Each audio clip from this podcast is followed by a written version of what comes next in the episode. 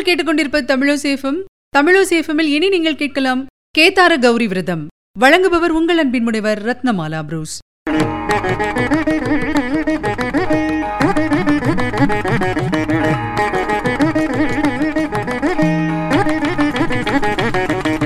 ஐப்பசி மாதம் வெறும் அடைமழை காலம் மட்டும் கிடையாதுங்க.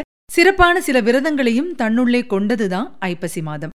இதுலயும் குறிப்பா தீபாவளியை ஒட்டி செய்யப்படும் கேதார கௌரி விரதம் அப்படிங்கிறது ரொம்ப ரொம்ப சிறப்பான ஒரு விரதம். பண்டிகைகள் அப்படிங்கிறது வெறுமனே கேளிக்கைகளுக்கு மட்டும் கிடையாது. வாழ்க்கையில் அடங்கி இருக்கக்கூடிய தத்துவங்களையும் தெய்வ அனுகூலத்தையும் தரும் விரதங்களையும் சேர்த்து கடைபிடிக்க சொல்றதுதான் நம்மளுடைய தர்மத்தின் பெருமை. அந்த வகையில் இந்த கேதார கௌரி விரதத்தை எப்படி அனுஷ்டிக்கணும் அப்படிங்கறதையும் அதனால் கிடைக்கக்கூடிய அளப்பரிய பலன்களை பற்றியும் தான் இப்ப தெரிஞ்சுக்க போறோம். கேதார கௌரி விரதம் பாத்தீங்கன்னா பொதுவா ஆண்களுக்கும் பெண்களுக்கும் பொதுவான ஒரு விரதம் தான் இந்த விரதம் புரட்டாசி சுக்லபட்ச தசமில இருந்து ஐப்பசி மாத கிருஷ்ணபட்ச சதுர்த்தசி வரைக்கும் அனுஷ்டிக்கப்படுது. ஆண்களுக்கும் பெண்களுக்கும் பொதுவான விரதம் அப்படின்னா கூட இத பெண்கள் தான் விரும்பி கடைபிடிக்கிறாங்க. கேதார கௌரி விரதம் எப்படி ஆரம்பிச்சது அப்படிங்கிறதுக்கு ஒரு சுவையான புராண கதை இருக்கு. அதை நான் இப்போ உங்ககிட்ட சொல்றேன்.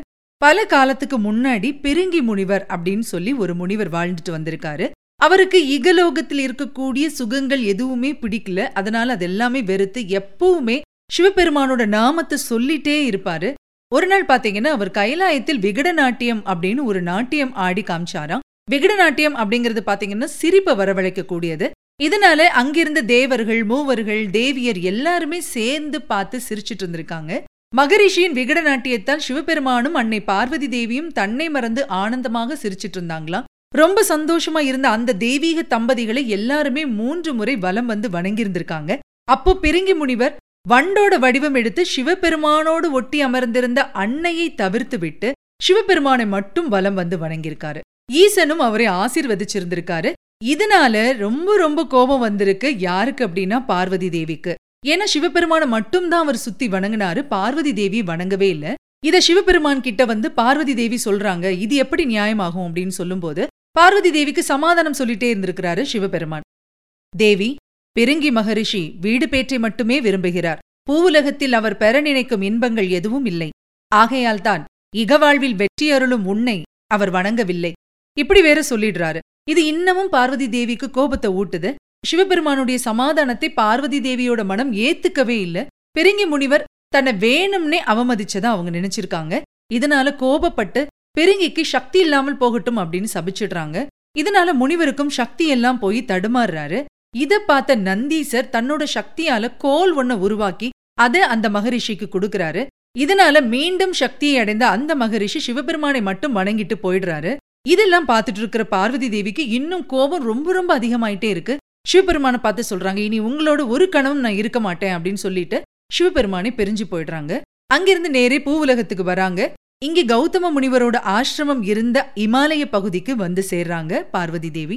அன்னை சக்தியே பூவுலகத்துக்கு வந்ததால் அந்த நேரத்துல பாத்தீங்கன்னா பூக்கக்கூடிய பூக்கள் கூட ரொம்ப பெரிதாக மலர்ந்து மனம் வீசியிருந்திருக்கு. மரங்கள் எல்லாமே சுவையான பழங்களை மட்டுமே தந்திருக்கு. அந்த வனமே ஒளி வீசி தேஜஸ்மயமா திகழ்ந்திருந்திருக்கு. இதெல்லாம் பார்த்த கௌதம முனிவருக்கு புரிஞ்சு போச்சு. உலகநாயகி பராசக்தி அந்த வனத்துக்கு வந்திருப்பதை அறிஞ்சுக்கிறாரு. உடனே அவர் என்ன செய்யறாருன்னு பாத்தீங்கன்னா அன்னை பார்வதி தேவி கிட்ட போய் பணிஞ்சு வணங்கி நிக்கிறாரு. பார்வதி தேவியும் நடந்தது எல்லாத்தையுமே முனிவர் கிட்ட சொல்றாங்க. அப்ப கௌதம முனிவர் என்ன சொல்றாருன்னா அன்னைக்கு மனம் சலிக்கும் வரை இங்கேயே இருக்கலாம் அப்படின்னு சொல்றாரு. அன்னை பார்வதி தேவியும் அங்கேயே தங்கிக்கிறாங்க. ஆனா கொஞ்ச நாள் தான் அவங்களால அப்படி இருக்க முடியுது. அன்னை இல்லாமல் ஈசனும் ஈசனை பிரிந்ததால் அன்னையும் மனம் வாடியிருக்காங்க. இதனால உலக உயிர்கள் எல்லாமே பாதிப்படைஞ்சிருக்கு. கோபத்தால பிரிஞ்சு வந்தது நம்ம தான். அதனால நம்ம தான் பிராயச்சித்தம் ஏதாவது செஞ்சு ஈசனை அடையணும் அப்படின்னு சொல்லி பார்வதி தேவி நினைக்கிறாங்க. இதையே தான் ஈசனும் சொல்றாரு. சரி என்ன நோன்பு செஞ்சு மீண்டும் தன்னுடைய கணவனை அடையலாம் அப்படிங்கிற கேள்விக்கு கௌதம முனிவர் தான் ஒரு விடையை சொல்றாரு. என்ன சொல்றாரு அப்படின்னு பாத்தீங்கன்னா தாயே இதுவரை யாருமே அனுஷ்டிக்காத விரதம் ஒன்று இருக்கின்றது. அதை நான் உங்களுக்கு சொல்கிறேன். அதனை அனுஷ்டித்தால் ஈசனை அடைந்து விடலாம் அப்படின்னு சொல்றாரு. அப்படி கௌதம முனிவர் கூறிய விரதம் தான் கேதார கௌரி விரதம். கௌதம முனிவரோட ஆசிரமம் பாத்தீங்கன்னா இமயமலை சாரலில் தான் அமைஞ்சிருந்தது. அந்த இடத்துக்கு பேரு கேதாரம். அங்கே கௌரி தேவியானவள் விரதம் இருந்ததுனால இதுக்கு கேத்தார கௌரி விரதம் அப்படிங்கிற பேர் வந்துச்சு. இந்த விரதத்தை இருபத்தோரு நாட்கள் கடுமையா இருந்திருக்காங்க பார்வதி தேவி. அந்த விரதம் நிறைவு செய்யும் போது எம்பெருமான் சிவபெருமான் பார்வதி தேவிக்கு தன்னுடைய உடலில் பாதியை கொடுத்து அர்த்தநாரீஸ்வரராக காட்சி கொடுக்கிறாரு. அந்த நேரத்துல அன்னை பார்வதி தேவி தன்னுடைய திருவாயால் என்ன சொல்றாங்க அப்படின்னா பூவுலகில் யார் இந்த விரதத்தை கடைபிடித்தாலும் அவர்களது இல்லறம் நல்லறமாக வளரும். கணவன் மனைவிக்குள் அன்பும் பாசமும் அதிகரிக்கும். இணை பிரியாது வாழ்வார்கள் அப்படின்னு சொல்லி வரமளிச்சிருக்காங்க. அன்னிலிருந்து இன்னைக்கு வரைக்கும் இந்த விரதத்தை அனுஷ்டிக்கும் தம்பதியர் இல்லறத்தில் சிறந்து விளங்குவார்கள் அப்படிங்கிறது ஆழ்ந்த நம்பிக்கை. இந்த விரதத்தை எப்படி இருக்கிறது அப்படிங்கறது இப்ப நான் சொல்லிடுறேன். முன்னாடியே சொன்ன மாதிரி புரட்டாசி மாத சுக்லபட்ச தசமியில ஆரம்பிச்சு ஐப்பசி மாத அமாவாசையில் முடியுது இந்த விரதம். மொத்தம் இருபத்தோரு நாட்கள் கொண்டாடப்படக்கூடிய இந்த விரதத்தில் இருபத்தொன்று அப்படிங்கிற எண்ணுக்கு ரொம்ப ரொம்ப முக்கியத்துவம் கொடுக்கப்படுது.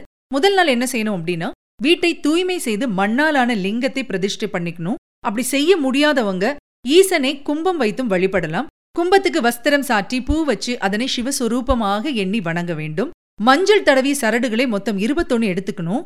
ஒவ்வொரு நாள் பூஜை முடிஞ்சதுக்கு அப்புறமாவும் ஒரு சரட்டில் இருபத்தோரு முடிச்சுகள் போடணும். தீப தூபங்கள் காட்டி சிவபெருமானுக்கு வில்வத்தாலும் மலர்களாலும் அர்ச்சனை செஞ்சு வழிபடணும். அப்பம் வடை பழம் இந்த மாதிரியான நிவேதனங்களை இருபத்தோரு எண்ணிக்கையில வச்சுக்கணும். இது தவிர புளியோதரை பாயசம் பொங்கல் இந்த பிரசாதங்களும் செய்யலாம். வெற்றிலை பாக்கு இது கூட இருபத்தொன்னு அப்படிங்கிற எண்ணிக்கையில இருக்கிறது ரொம்ப ரொம்ப முக்கியம். இந்த விரதம் இருக்கிறவங்க சிவபெருமானின் பெருமைகளை மனசால நினைச்சு பிரசாதங்களை மட்டுமே ஒரு வேளைக்கு சாப்பிட்டுட்டு வரணும். காஃபி டீ பலகாரங்கள் எதையுமே சாப்பிடக்கூடாது. கடைசி நாளான அமாவாசை அன்னைக்கு வெள்ள பாயாசம் பச்சைப்பயறு பொங்கல் இதெல்லாம் நிவேதனம் செஞ்சு பூஜிக்கணும். இப்போ இருபத்தோரு முடிச்சுகள் கொண்ட இருபத்தோரு இலை கயிற்றை ஆண்கள் அப்படின்னா வலக்கரத்திலும் பெண்கள் அப்படின்னா இடக்கரத்திலும் கட்டிக்கணும் மணிக்கட்டிலோ கழுத்திலோ கட்டிக்க கூடாது அதாவது புஜங்களுக்கு கீழே கைகளில் கட்டிக்கணும். இந்த விரதத்தை மேற்கொள்பவர்களோட இல்லத்துல எப்பவுமே நிம்மதியும் சந்தோஷமும் இருக்கும். செல்வம் பெருகும் ஆரோக்கியமும் அறிவும் நிறைந்த குழந்தைகள் தோன்றுவார்கள். நீண்ட நாள் திருமணமாகாம இருக்கிறவங்களுக்கு திருமணமாகும். பிரிந்து வாழும் கணவன் மனைவியர் மீண்டும் சேர்வார்கள். மகிழ்ச்சியான இல்வாழ்க்கை அமையும் அப்படிங்கிறது மிக மிக ஆழ்ந்த நம்பிக்கை. ஆகவே இத்தனை சிறப்பு மிகுந்த பார்வதி தேவியின் கேத்தார கௌரி விரதத்தை நம்முடைய வாழ்வில் கடைபிடித்து எம்பெருமான் சிவபெருமானின் ஆசியையும் அன்னை பார்வதி தேவியின் கருணையையும் பெறுவோம். மீண்டும் ஒரு நிகழ்ச்சியில் சந்திப்போம். அதுவரையில் உங்களிடமிருந்து விடைபெற்றுக் கொள்பவர் உங்கள் அன்பின் முனைவர் ரத்னமாலா புரூஸ். இது உங்கள் தமிழோசேஃபம் தொடர்ந்து இணைந்திருங்கள்.